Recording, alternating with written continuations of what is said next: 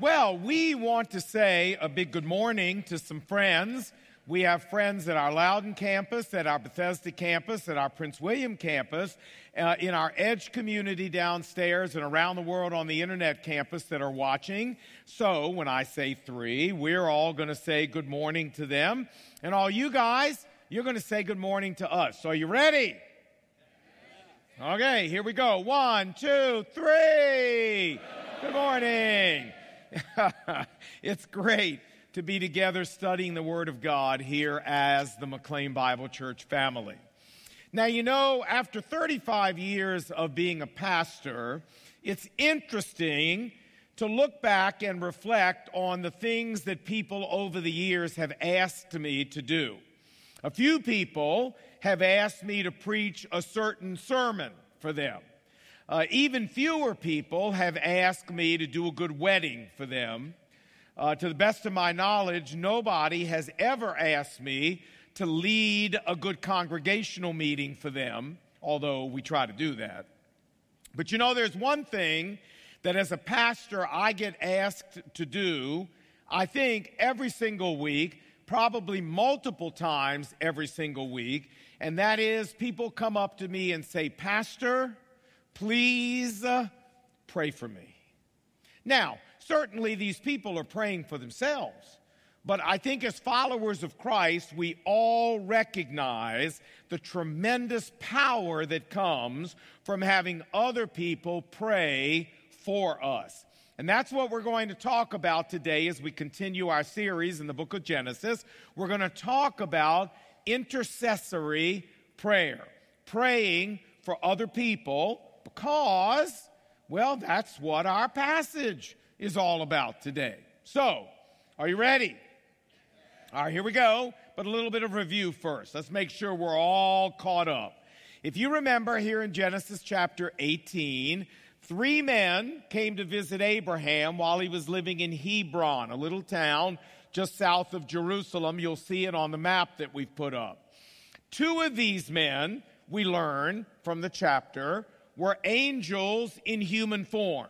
The other, the third man, was Jehovah God Himself in a theophany. A theophany is nothing more than a fancy theological word for an appearance of God in human form.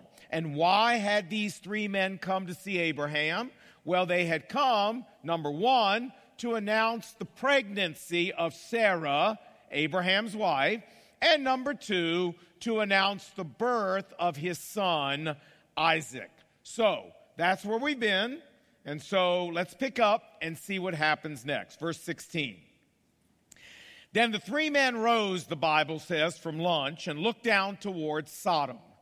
And Abraham was walking with them to send them off. Then the Lord said, that is to the two angels, Shall I hide from Abraham what I'm about to do? For I have chosen him. And so the Lord said to Abraham, The outcry of Sodom and Gomorrah is indeed great, and their sin is exceedingly grave. I will go down now and see if they have done entirely according to its outcry which has come to me and if not, I will know. Then the two men turned away from there and went towards Sodom while Abraham was still standing before the Lord. Now, Abraham knows that in Sodom, God will indeed find all the sin that's rumored to be there and more. And Abraham knows that as a result, God is going to destroy the cities of Sodom and Gomorrah. But the problem is, Abraham's nephew, Lot, if you remember, and his family, they live in Sodom. Remember Genesis 13. They chose, Lot did, to go down and live in the area of Sodom and Gomorrah. And Lot is a godly man, and Lot is someone Abraham loves. And of course, if God destroys the cities of Sodom and Gomorrah, he's going to end up destroying Lot and his family. And so Abraham begins to appeal to God, asking God to have mercy on the city of Sodom for the sake of Lot and for the sake of any other righteous people who live there. Watch. Verse 23. So Abraham drew near and said to the Lord, Will you indeed sweep away the righteous with the wicked? Abraham said, Suppose there are 50 righteous people within the city. Will you indeed sweep it away and not spare the place for the sake of the 50 righteous people who are in it? Abraham says, Far be it from you, Lord, to do such a thing, to slay the righteous with the wicked, so that the righteous and the wicked are treated alike. Far be it from you, Lord. Shall not the judge of all the earth do right? So the Lord said, If I find in Sodom 50 righteous people, then I will spare the whole place on their account.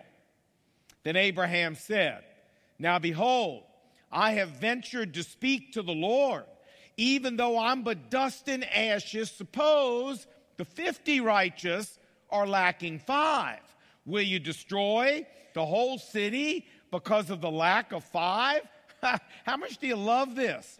I mean, once God, Abraham gets God to agree to 50, now he starts bargaining with God. And you say, why did he do that? Well, probably because he knew that there weren't 50 righteous people in Sodom. And so he's trying to get God down to some reasonable number. And the Lord said, I will not destroy the city if I find 45 there. And Abraham spoke to the Lord again and said, Suppose 40 are found there. And the Lord said, I will not destroy it on the count of the 40. Then Abraham said, Oh, may the Lord not be angry, and I shall speak again. Suppose 30 are found there. And the Lord said, I will not do it if I find 30 there. Then Abraham said, I have ventured to speak to the Lord. Suppose 20 are found there. And the Lord said, I will not destroy it on account of the 20. Finally, Abraham said, Oh, may the Lord not be angry, and I will speak only this one more time. Suppose 10 are found there. And the Lord said, I will not destroy the city on account of the 10. Then, as soon as he had finished speaking with Abraham, the Lord departed, and Abraham returned to his home. You say, Wow, wow. Abraham got God down from 50 to 10. What a great bargainer. Well, friends, have you ever met a Jew that wasn't? I mean, let's remember who we're dealing with here, all right? Uh huh. But just before we finish the passage, there is one question that begs to be answered. And that question is why did Abraham stop at 10? I mean, why didn't he keep going to five or lower? Well, that's a really good question. And, and, the Bible doesn't tell us the answer, and I can't promise you that I know the answer, but I have a theory. Anyway, follow my theory. It goes like this Abraham knows that Lot, who's a godly man, and his wife live in Sodom. So that's two.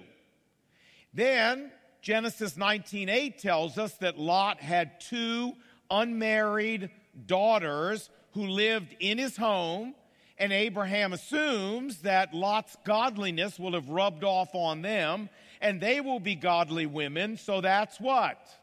That's four. Then, Genesis chapter 19, verse 14 tells us that Lot has two son in laws who are married, obviously, to two of his other daughters, whom Abraham assumes would also be godly women. Now, how many do we have? We got eight. And then I think Abraham figured, well, after living there for years, surely Lot's godly example must have rubbed off on at least two people in the whole city. And that gets us to what? 10, and the city is saved. How sad it is that when we get to Genesis 19, we're going to discover that not only had Lot failed to influence anybody for God in that town, but worse, he had failed to even influence his own nuclear family for God. Meaning, when we really boil it down, the only godly person in town was Lot. What that means, friends, is for Abraham to have saved Sodom, do we understand? He would have had to negotiate God down, not to 10 people, but to one person. Now, that's as far as we're going to go in the passage for today because we're going to ask our most important question. So, are you ready? All right. Everybody at Loudoun, everybody Prince William, all you guys at Bethesda, down in the edge, around the world, the internet campus. We got a lot of people here that need to ask this most important question. We ready? Okay. Okay, here we go. Come on now. One, two, three. You say, so what, Lon? Say, that's a really interesting story. And, and you know, one thing it does is it tells me if I ever need to bargain for something, I know who to go find to help me. But other than that, that was funny. You didn't think that was funny? You go find a Jewish person to help you. You didn't think that was funny? Okay. Well, anyway, I thought it was funny, which is why I said it. Okay.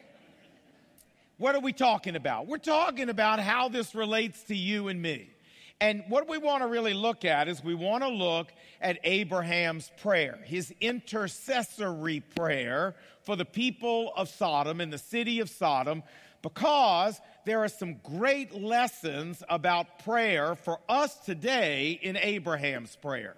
Now, the Bible tells us that there are a number of different kinds of prayer that we can pray. For example, one kind of prayer we can pray is called adoration which is all about praising God for who He is. Another kind of prayer is confession, which is all about admitting to God in prayer the wrongs that we have done and seeking His forgiveness. Another kind of prayer is supplication, which is all about lifting up our own needs to God in prayer and asking Him to help us with our struggles.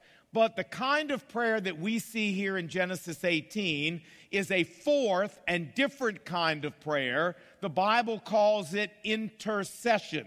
Intercession is prayer that lifts up to God the needs of other people. And we see the Lord Jesus himself carrying on intercessory prayer while he was here on earth. Luke chapter 22, he, he says to Peter, he says, Simon, Simon, behold, Satan has obtained permission to sift you like wheat. What's the Lord talking about? Well, he's talking about how Peter's going to deny the Lord three times and how it's going to be devastating to Peter for that to happen. Watch.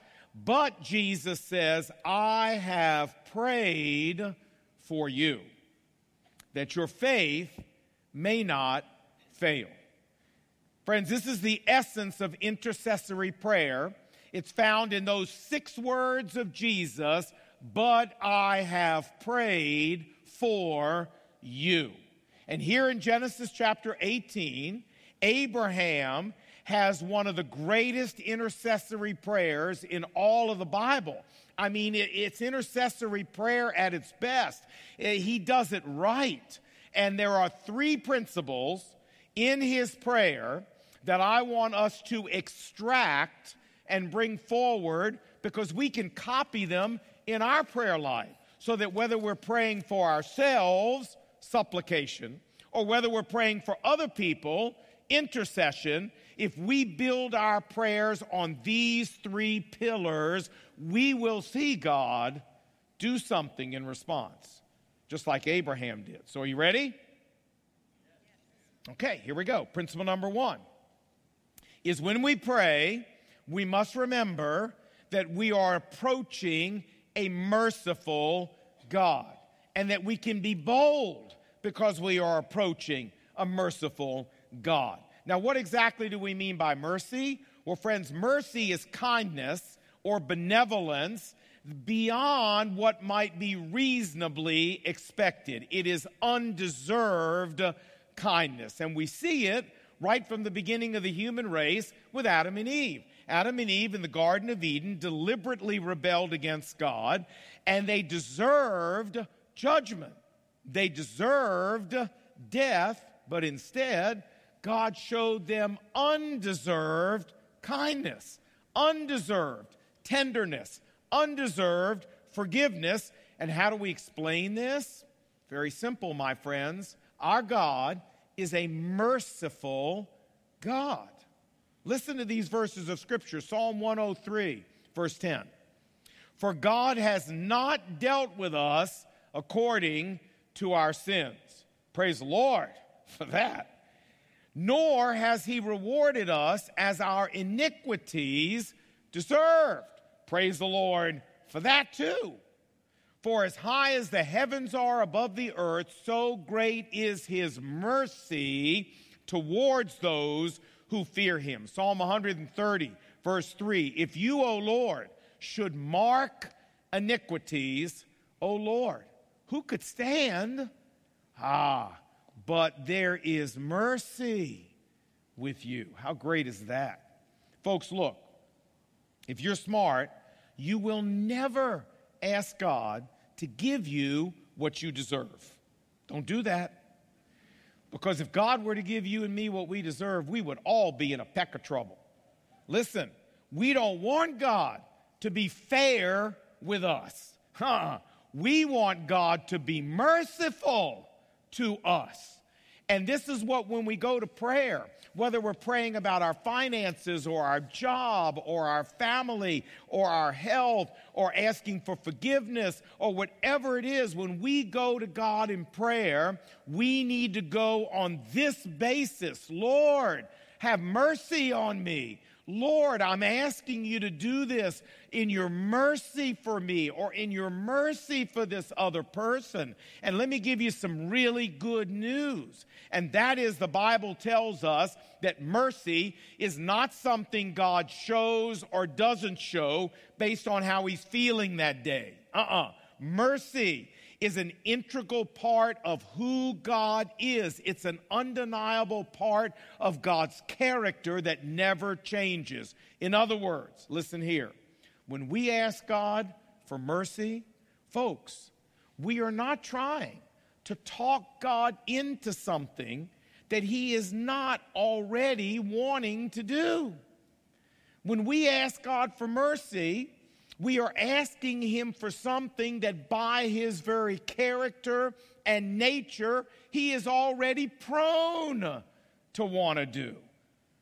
The mercy of God, Psalm 103, is from everlasting to everlasting.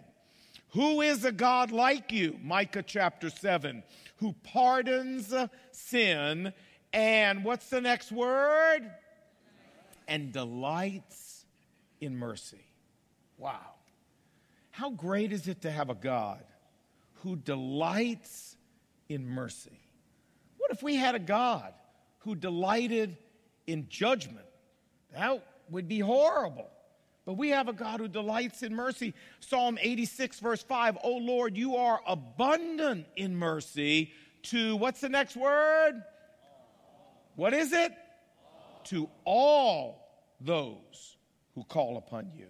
So, this is principle number one of intercessory prayer that we are dealing with a merciful God. And this is why Abraham was so bold in approaching him and asking for mercy for the people of Sodom because Abraham knew that in doing so, he had God's ear instantly. And friends, when you and I approach God and we ask for mercy, we have God's ear instantly because it's part of who he is. Number two, principle number two of intercessory prayer is that when we pray, we must remember that we are approaching a God who loves to answer prayer. I mean, over and over and over, the Bible says this. Listen, Jeremiah 33 3. Call unto me, and I will answer you the Lord says, and I will show you great and mighty things that you know not. Psalm 50, verse 15 Call unto me in the day of trouble, God says, and I shall rescue you. Psalm 81, verse 10. I love this verse. I am the Lord your God. Open your mouth wide, and I will fill it. This is principle number two of intercessory prayer that God loves to answer prayer. He delights in answering prayer. And therefore, we should have no hesitation ever to take our needs and the needs of other people to God in prayer. And we should take them with expectancy and we should take them with, with, with, with, confidence, just like Abraham did for the people of Sodom, because we're approaching a God who is inclined to want to answer prayer. Principle number three, and finally, is that when we pray, we, got, we need to remember that we're approaching a God who responds to prayers that are prayed in humility. James 4 6 says, God is opposed to the proud, but he gives grace to the humble. Psalm 138, verse 6 Even though the Lord is exalted, and he is, yet he regards the humble. And finally, Isaiah 57, verse 15 For thus says the high and exalted one, I dwell in a high and holy place. Of course you do, Lord. But also, God says, with the contrite and the humble of spirit, in order to revive the spirit of the contrite and revive the heart of the humble. And you know, here in Genesis 18, it is impossible to look at Abraham's prayer and miss his humility. Now, think about it for a moment. If there were anybody alive on the face of the earth in Genesis 18 who should have felt the right to approach God, the entitlement to approach God and ask for things, it should have been Abraham. I mean, Abraham was the recipient of the Abrahamic covenant, Genesis 12. Right here in this chapter, God says, I have chosen him out of all the people in the world. And Isaiah 41 says, What did God choose him for? Well, among other things, he chose him to be God's special friend. And yet, look how Abraham approached God. Verse 27, Genesis 18, Abraham said, Now behold, I have ventured to speak to the Lord, although I'm but dust, dust and ashes. Uh, verse 30, oh, may the Lord not be angry, and I shall speak again. Verse 32, oh, may the Lord not be angry, and I will speak only one more time. The point, my friends, is that there wasn't even a hint of presumption or entitlement or hubris in Abraham's heart. Why? Because Abraham understood that God responds to prayers prayed in humility. You say, Balon, this makes no sense. This makes no sense. On the one hand, you're saying we need to be bold when we pray. And on the other hand, you're saying we need to be humble when we pray. This is like a spiritual oxymoron. I mean, it's like a complete contradiction in terms. No, it isn't. No, it isn't at all. Listen here, look at me carefully. Listen, these things fit together perfectly. Watch. We pray boldly because we know that we are approaching a merciful God who delights in answering prayer. But we pray humbly because we know that the reason God answers any of our prayers is because of who He is, not because of who we are. And those two things go together absolutely in tandem. They did in Abraham's prayer, they will in your prayers. I mean, these things are like peanut butter and jelly. These things are like like ham and cheese. These things are like lox and bagels. You understand what I'm saying? They are perfectly compatible. And when we approach God boldly but humbly, oh man, that's when we see God really respond, just like he did for Abraham. So let's conclude. Hebrews 4:16 says, "Let us come boldly to the throne of grace." Boldly to the throne of grace. This is what Abraham did, as we saw in Genesis 18. It's what the Lord wants us to do. And, and this is the case both with intercessory prayer for others and with prayers for ourselves. And remember why we can do this. We said it a moment ago, let's say it again.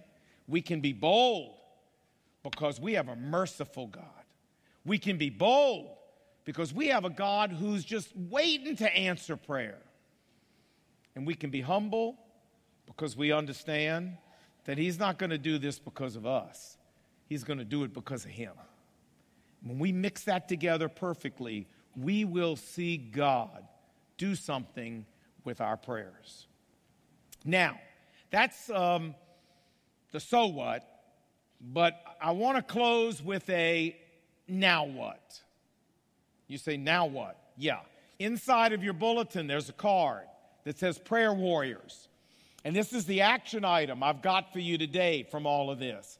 We have a team of intercessors here at McLean Bible Church. We call them prayer warriors who pray on the back. You check areas that you want to be sent once every couple weeks, once a month, prayer requests, and that you promise you're going to pray for them as intercessors for the ministry here at McLean Bible Church. Friends, if you're already a prayer warrior, you don't need to do a thing. We're just going to let it keep going for you. But if you're not, we want you to join our prayer warrior team. We need your prayers here at this church. In order to be able to make the impact for Christ we want to, in order to protect this church from the schemes of the enemy, we need to be covered by hundreds and hundreds of people praying. And if you're not one of them, we want you to be. And what you do is you either fill out the card and drop it off at the Welcome Center, or you go on our website and you can sign up right on the home page. But I want you to become a prayer warrior for this church and intercede for us. And let me close by saying, and I hope you don't misunderstand this, that we covet your prayers here. I have people walk up to me all the time in the lobby and go, Oh, Lon, that was great. Ooh, that was awesome. Ooh, that was the best sermon. Uh, you, the best thing since sliced bread, and all this kind of other stuff. Folks, I don't believe any of that. I know what I'm made of. I'm rotten to the core. Trust me. That's why I needed a Savior. You know what I'm saying? And, and, and, I, I don't need compliments, I need prayer. Because I got feet of clay like everybody else does. And I say to them, Thank you very much. Please pray for me. Thank you very much. Please pray for me. I don't need compliments, I need prayer. And everybody on our staff does, and this whole ministry does. Do You understand what I'm saying to you? So, can I count on some of you to join our prayer warrior team? Will you do it? We do it? All right. Thank you so much. Let's pray. Heavenly Father, thanks for talking to us today about how to pray effectively and powerfully. Thanks for the example of Abraham. And help us to follow his example, to emulate the principles that his prayer was based on and may our prayers become that much more effective and powerful because of what we learned today. And Lord, motivate many people to become prayer warriors with us that we might cover this church with thousands of people praying, and that we might, as a result of that, have the power of Christ operating here to impact this city for you. Lord, thanks again for teaching us today. And we pray these things in Jesus' name. And what did God's people say? Amen. Would you say? Amen. Thank you. Have a nice day.